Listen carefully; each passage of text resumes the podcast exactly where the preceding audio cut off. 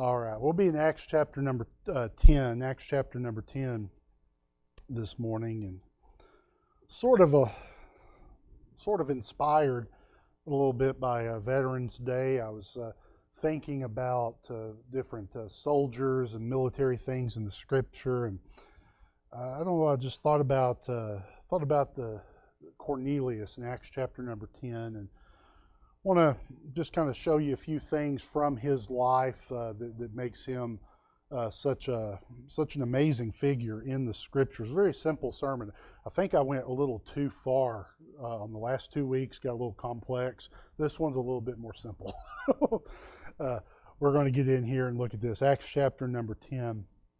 So we'll read the first eight verses that introduces Cornelius. It says, There was a certain man in Caesarea called Cornelius, a centurion of the band called the Italian band, a devout man and one that feared God with all his house, which gave much alms to the people and prayed to God always.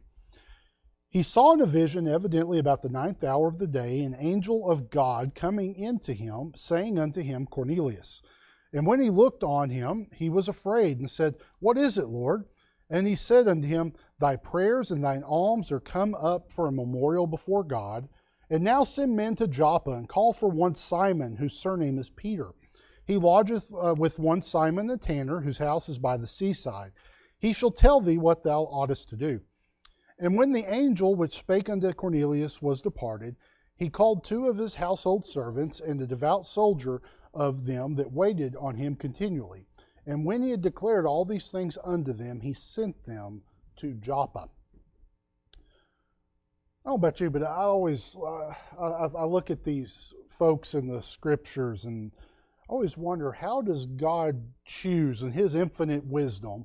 How does He look down and say that's the right person for this time? This is the right person for this task. Sometimes the Scripture tells us why. I thought about Noah it said that Noah was, had faith in, a, in the midst of a faithless generation. What about King David? David was a man after God's own heart, coming out of a time where uh, the judges, where every man did that which was right in his own eyes. He's, a, he's kind of an oddity almost for good in this time. Sometimes you can guess why. Why, why did God use Luke? I think Luke's the greatest historian this world has ever produced uh, in what he uh, the record of, of the books of Luke and Acts. I believe the Apostle Paul. Why did God choose Paul? I think Paul may be one of the greatest geniuses to ever walk this earth. Sometimes God just works through unlikely events to put a person where they need to be. I thought about Esther, this uh, little Jewish girl who ends up, uh, you know, the queen, and God put her in the palace to save the Jewish people. I think of Daniel a prisoner, a captive who's elevated to, to be a counselor to two of the great world empires, the Babylonian and the Persian empires. Sometimes it's not so evident. I, I tell you, I, I think about we're getting close to Christmas time. I still marvel at Mary and Joseph that God entrusted these two people. I worry, oh my God, I don't know what to do with these four kids you got me, let alone if I had the Messiah I was supposed to raise. Uh, but I think about them and I, I, marvel at them. It's not as, it's quite as clear, um, uh, some of these, but they're definitely extraordinary people. In Acts 10, we have a critical moment in the history of the world. And I'm not over exaggerating that. This is a critical juncture in the history of the world that takes place in this chapter if you keep reading.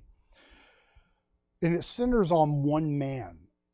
You cannot underestimate the, the understate the importance of this event. Christ had come, he had lived on this earth, he had uh, he had died on the cross, he had rose again, he ascended to heaven. The gospel story was spreading. And it spread at first only among the Jews. Uh, Paul talked about to the Jew first, the gospel message went to the Jews. And at Pentecost, you'll see there's, there's 3,000 Jews that are saved in, in Acts chapter 2. Uh, if you go back a, a, chapter or so, there you'll you'll see the Ethiopian eunuch that gets saved that Philip talks to. Well, he wasn't a Jew by birth, but he was a Jew by religion. He was uh, like a Jewish proselyte. Uh, kind of an interesting deal. All the people that had heard or received the gospel up to Acts chapter 10 were all Jews by blood or had uh, you know assimilated into the Jewish culture as a proselyte. But in Acts chapter number 10, the first Gentile is saved. It's one of the most dramatic shifts in history because the gospel was opened to the Gentiles. Because this happened, Paul traveled the Roman world preaching and teaching. Because of this, Christianity spread like wildfire. The believers were becoming so numerous in just a matter of a few decades that it started to shift Roman culture. And, and, there's reports and letters and things you can go and read where they're talking about what do we do with these Christians? What do we do with these guys? Uh, Pliny the uh, Pliny the Younger. Uh, there's a famous letter that he wrote uh, to uh, Emperor Trajan talking about what do we do with these Christians? Uh, that was like in the early like 120, 130 AD. It's an interesting deal. I can show that to you but uh, it, it, I mean, the world's turning upside down. Men like Nero and, and Domitian, they tried to squash it, but they could not. Christianity changed the course of the Roman Empire. It changed the course of European history. It changed the course of American history. The world turned upside down by the power of the gospel, and the watershed moment is right here in Acts chapter number 10. And it all circles around this guy named Cornelius. And I, I, think it's really amazing. If you, we don't know a lot about this guy, there's a whole chapter in the Bible here that talks about him, but we we we are kind of left to kind of put some bits and pieces together about him. And and I think if you really think uh, think about it and ponder on it, I think he is a, one of the most unlikely people.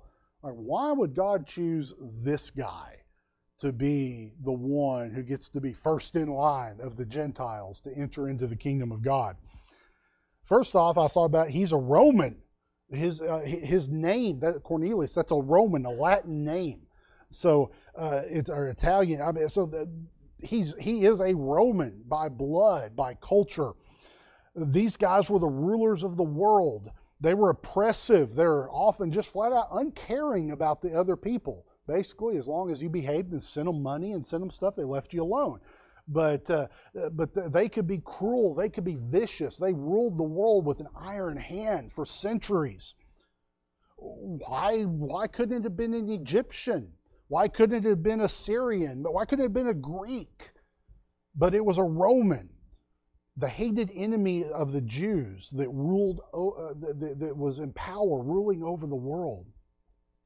Not only is he a Roman, but he's also a soldier. He's a centurion.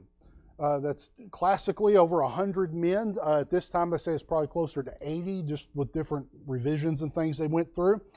Uh, and even today, if you want to say, well, the, the picture of Roman power, it's a picture of a Roman centurion. These, these soldiers, they were so effective, so powerful, ruling over uh, all. No one could stand in front of their mighty armies. And here he is to the Jew, he's the enemy. He's the soldier that occupies, that enforces foreign rule on the people. There's also a good chance, based on his name, that he is a nobleman. Uh, the, rank of centurion is the highest that a non noble could get and the lowest that a nobleman could get. It's a it's a weird. It's kind of like in, a, in the middle of things there. Uh, but uh, the, the the people what they called in uh, in the Roman Roman world the equestrian order, the old the the elites, the senatorial class, the rich, the powerful. Uh, many centurions were from these families, and it's possible that that name Cornelius, that's a Roman name, there actually is a Roman family uh, called the, the uh, Cornelia, and there are, uh, if you get on Wikipedia, Wikipedia, the fount of all knowledge, if you get on there and you, uh, you, you'll see uh, hundreds of names of famous senators and generals who were from this family. It was one of the most powerful families in the Roman Empire. It's funny because the gospel among the Jews and even among the Gentiles later usually it finds its, its, its most fertile ground among just the common people. It's usually not the elite. It's usually not the powerful. Not that they don't get saved. but it's typically among the, the poor, middle uh, middle class, poor class. Even still today, some things don't change. Uh, so it's interesting that he could be a nobleman uh, if you if you if you piece all that together. Not only that, he also may have had something to do with the Roman government. He's stationed at uh, Caesarea, uh, which is the Roman port. It's a port city. It's named after Caesar and uh, this is this is the center of the Roman government in this area.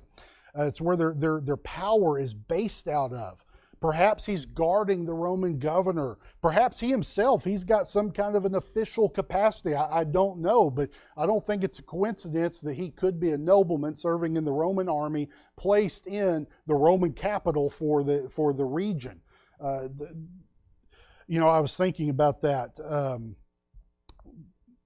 we, we like to gripe about our government. Uh, it's an American right you know, to do so. And uh, I was thinking about it. My wife's uncle uh, pastors a church uh, in D.C. And uh, he actually has a ministry. And he told me, I was like, he was telling me I got to see him, uh, talk to him a little bit after Becky's granddad died, after the funeral. I got to sit down and talk with him a little bit. And he was telling me, he said, he said, yeah, he said, it's really, he said, you think about, oh, I'm going in here to, he says, this is just about like having a bus route or a youth ministry or anything else. He said, I'm having to go in and witness these guys. He said, it's just as outreach just as much as anything else. Going in and getting into these senators' offices and things like that. Man, I would be intimidated. He's like, ah, it's nothing. I just go in there and preach the gospel to them. But hearing him, and if you know anybody that's ever been involved in reaching in uh, to, to, to government things like that, that's a hard field. Those people don't want God most of the time. Pretty evident. A lot of them are very open about that. Um, so you think about that. Here it is, a guy with ties to the government getting saved. I think that's it makes it even more remarkable. So what is it about this Roman soldier that caught the eye of God? to me, it's a similar question: Is why David? Why of all his brothers, why do you pick David? Well, it's because God didn't see as man saw. God saw as God sees. He sees on the inside. There's so many reasons that you could look at Cornelius and say, "Yeah, we could probably find somebody a little bit better. It's fine if he gets saved, but for the first one, let's let's find somebody a little bit better that fits the mold a little more."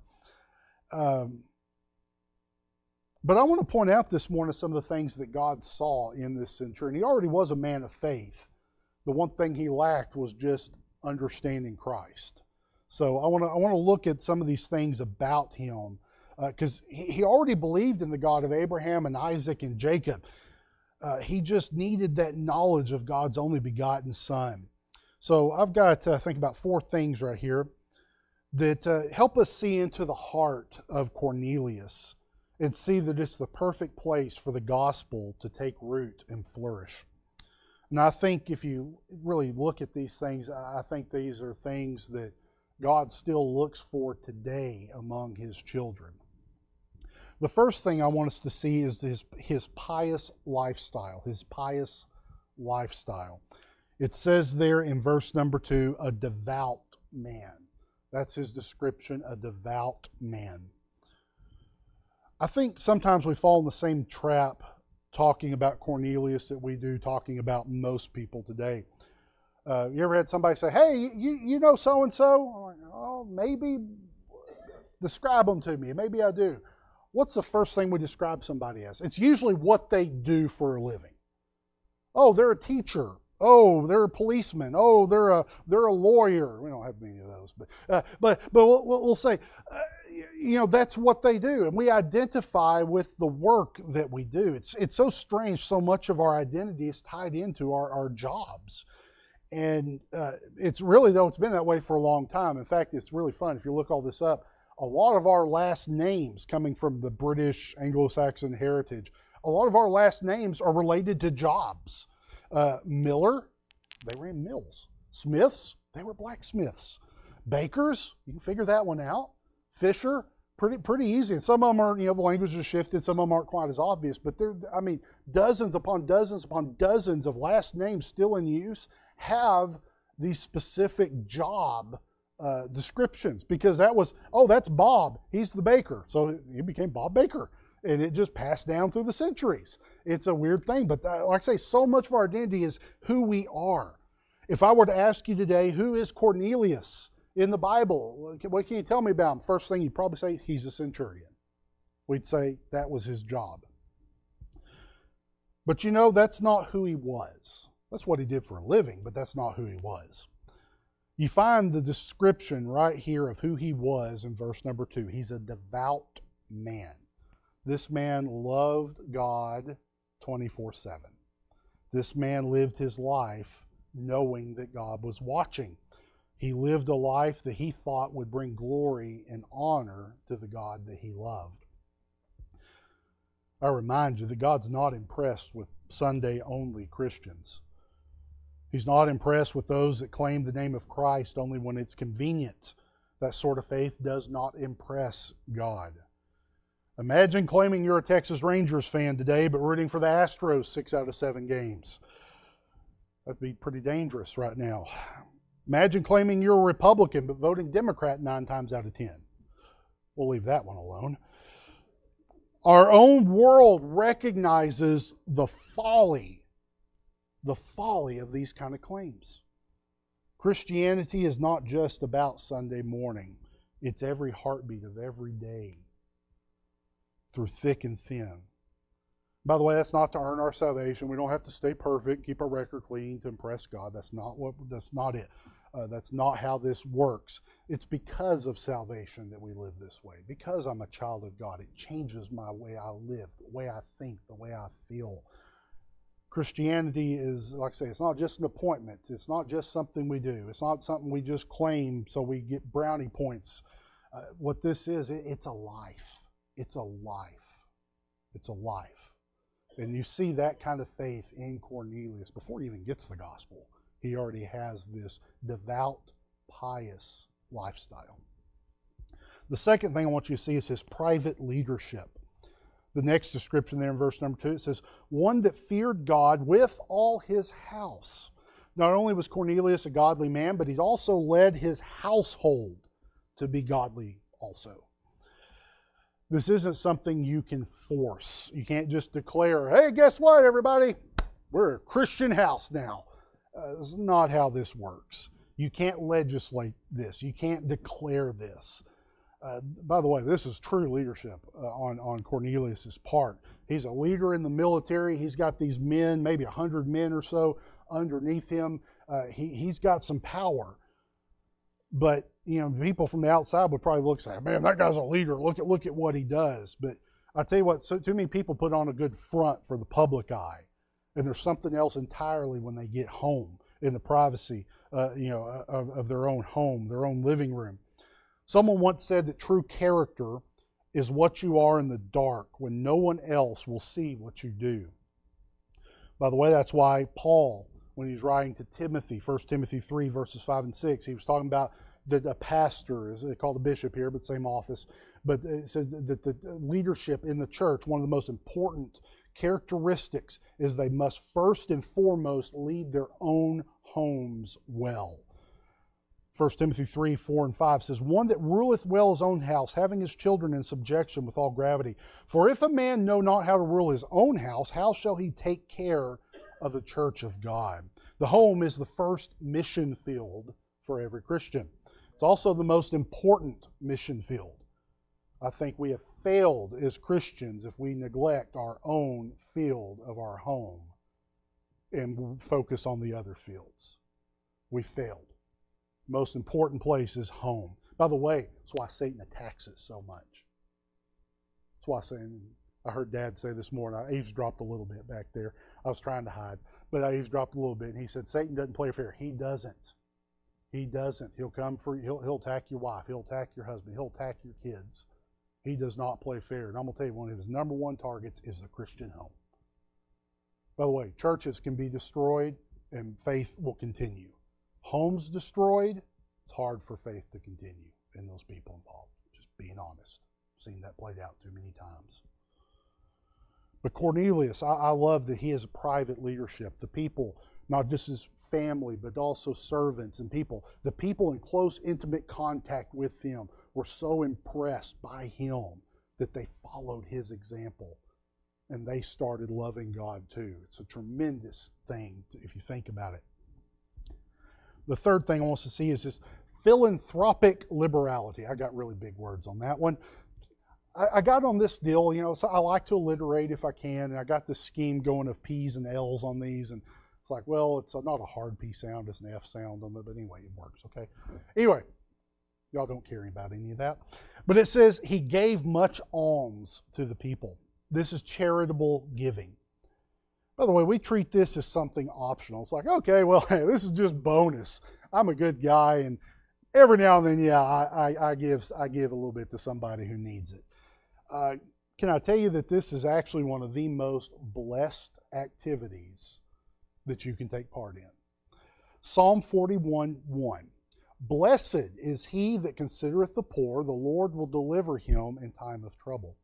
Psalm 112, verse 9. He that hath dispersed, he hath given to the poor, his righteousness endureth forever. His horn shall be exalted with honor, his place, his, his, his, his, his character, his testimony lifted up because of the help he gave to those in need. Proverbs 14:21. He that despiseth his neighbor sinneth, but he that hath mercy on the poor, happy is he. Proverbs 19:17. He that hath pity upon the poor lendeth unto the Lord. Like this. Not that you're just giving money. You're you're actually giving that to God. It's, it's a tool God can use. And and that which he hath given him will he pay him again. That God will return that blessing. And by the way, this isn't just Old Testament. That's just a sampling. We could go a lot further on this. Luke 14, Christ telling the story uh, he's uh, telling a parable. I'm just going to kind of jump in the middle of it. He's talking here, but he said uh, Luke 14, 12 through 14. Uh, Christ speaking says, When thou makest a dinner or a supper, call not thy friends, nor thy brethren, neither thy kinsmen, nor thy rich neighbors, lest they also bid thee again, and recompense be made. And I was like, you know, as you scratch my back, I'll scratch yours. You invite me to your party, I'll invite you to mine. He said, Don't do that. What does he say do? But when thou makest a feast, call the poor, the maimed, the lame, the blind, and thou shalt be blessed. For they cannot recompense, they can't pay you back. For thou shalt be recompensed at the resurrection of the just. He's saying there's going to be treasures in heaven laid up for your genera- uh, generosity in giving. 1 John 3:17 but whoso hath this world's good and seeth his brother have need and shutteth up his bowels of compassion from him, how dwelleth the love of God in him? Says you can't really be a true Christian if you don't have some sort of love and care and concern for those in need around you. It isn't just love, it's love in action. We can all feel sorry. I feel sorry. You see those TV commercials for the poor little dogs and the poor little kids and all this. Oh, I feel sorry for them. Uh, this that's not just talking about. We're not just talking about feeling sorry. We're talking about I'm going to do something. I'm going to make a difference. I'm going to give. I'm going to help. I'm going to do something. It's not pity. It's powerful action. We'll make an observation here. The happiest people I know just happen to be the most generous. The most miserable people I know also happen to be the stingiest and the greediest. I don't think you can prove me wrong on those observations. You open your heart, you open your arms, you open your pocketbook if there's anything in there. Remember John 3:16, for God so loved the world that he what? He gave. He gave. He gave a lot. He gave his only begotten son to some miserable creatures. uh, that's us, sinful mankind. You want to be more like God? One of the things God does, God gives. And the closer we get to Him, I think that's a characteristic that rubs off on us too. We become more generous. The fourth thing I want us to see here in verse number two is his prayer life. The prayer life of Cornelius. It says he prayed to God always. Last observation here is it's by the way this this isn't just a habit. This isn't just saying he's very character, very structured and uh, he's got the app on his phone to remind him, uh, you know, it's five o'clock, it's time to pray or whatever. Uh, I tell you what, people nowadays they wouldn't know what to do if you got rid of their phone. You know, you don't know what's going on, where you're supposed to be. I tell you, if we mess up and we forget to put something in there the kids are doing, we, we, it throws us off. It, we forget, what are y'all doing Thursday? I only got anything. Oh, yeah, we, well, that's not in the calendar. You know, it just throws everything off. But this not what we're talking. This isn't character we're talking about. This isn't just saying, oh, he, he prayed an hour a day. I'm to tell you what this is talking about. This is a real relationship. He talked to God. And God spoke back to him. Look, send an angel with a special message here. This is a two way communication, it's a dialogue. okay, I'm going to be careful on this one, but imagine being married and never talking to your spouse. That's not a relationship. Somebody was probably thinking that sounds like heaven, but that's not what I'm talking about here, okay? Uh, if you have a relationship, there's communication. There should be. How about this? You have someone in your life, probably many someone's, that if your phone rang right now, you pick it up, you look at it, and you see who it is, your first reaction would be, what do they want now? And you had somebody pop in your mind, didn't you? Yeah. We all have those people that the only time they remember you exist is when they need something. That's not a relationship. Most, uh, what I want you to note, it's not just that Cornelius prayed. Most folks, even a lot of non-Christians, even some agnostics, and I'm going to tell you, even I think some atheist people have looked up to the sky and said, God, if you're real, they've tried to talk to God. They've tried to have a relationship with Him. Most folks have prayed sometime in their life. But I want you to note the extent of Cornelius' prayer life. He prayed always. In public, he prayed. In private, he prayed. In good times, he prayed. In bad times, he prayed. When he needed something, he prayed. When he was blessed beyond measure and content, his cup was overflowing, guess what he did? He prayed. You can read a lot into that one little word right there. Whatever the situation of life that found him in, he prayed. You know, you don't have to pray just at church. You can, it's good. You don't have to pray at the altar. You don't have to just pray at the pew. Uh, and pray in your car doing a lot of that when I ride with Drew. No, I'm just kidding. Um, but you can pray going down the road. You're not doing anything else. I turn the radio off and talk to God.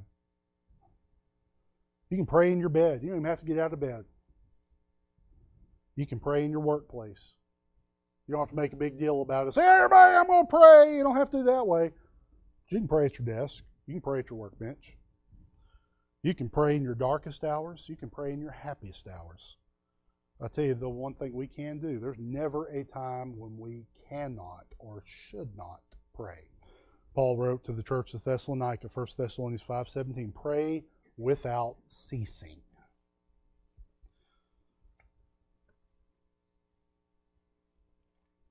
Wrap this up here.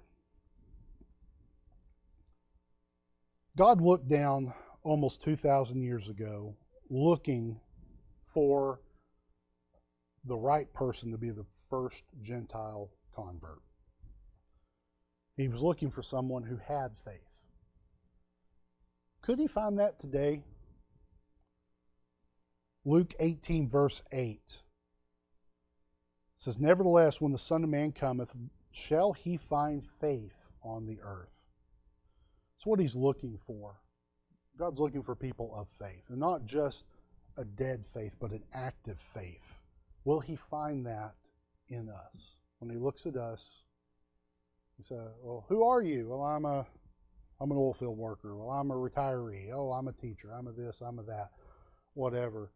It would be wonderful I said, That's a person of faith right there. That's a person who believes in a great big God right there. Wouldn't that be wonderful? That's what people knew about us. By the way, you can get that reputation pretty easy if you live it out, because you'll stick out like a sore thumb in this world. But will he find faith? Second, I want to remind you that it's not works that save, it's the faith that produces the works. How do we know that Cornelius was a man of faith? Look at his works. Look at the life that he, he, he, he had. The same is still true today.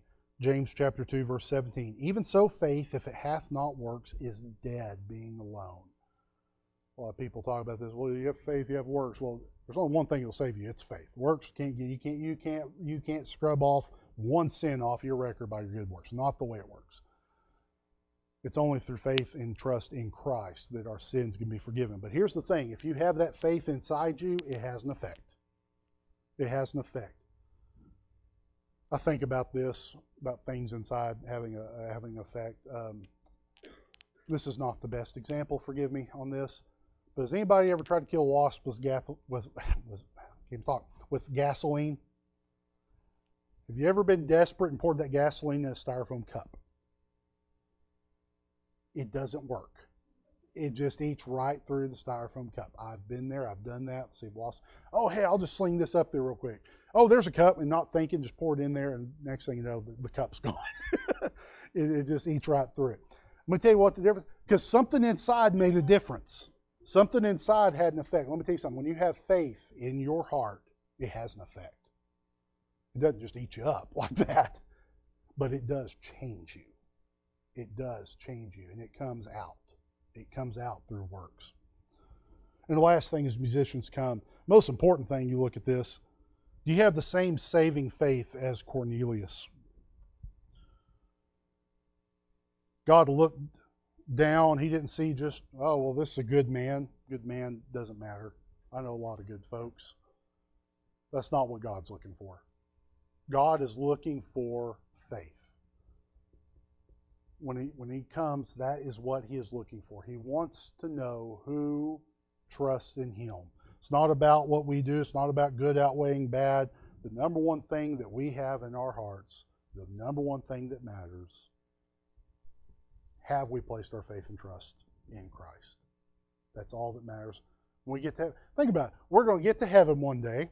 We'll be walking down the streets of gold, and you're going to see a guy, and you're going to say, I think I know you. Like, yeah, my name's Cornelius. Well, you're not dressed like a centurion now. So, no, no, i have got heavenly robes on now. I'm doing pretty good. Well, how'd you get in here? I mean, you were a Roman. Uh, uh you were a soldier. There's a lot of things working against you, bud. So I'm here the same reason you are. I believed. I believed in what Christ did. Go read the rest of the chapter. I believed on the Messiah. We need to do the same thing. We need to do the same thing. One number there, Owen. 318 in the Baptist hymnal, if you want sing along with the invitation song. If you'll stand, we'll get ready for time of invitation. Let's pray. Heavenly Father, Lord, I thank you for this day. Lord, just uh, thinking about our veterans, thinking about soldiers, and thinking about uh, this this man, 2,000 years later, and still marveling at the faith, unexpected faith to be found in a man named Cornelius. Lord, let it be an example to us. Let it be a, help be a guide as we press forward, living our life for you, holding true to the standards that you've given to us. And but looking back and seeing, oh Lord, this this is someone that you looked at and you marveled and you honored. Lord, let us learn from his example to lead a life of faith that comes out in our works, in our leadership, in our life, in our in our giving. Lord, let us be affected by that faith we hold inside. Challenge us, I pray, Lord. A very simple message here this morning. I just challenge our hearts with this simple truths that we've covered here this morning. I pray in this invitation time. Amen.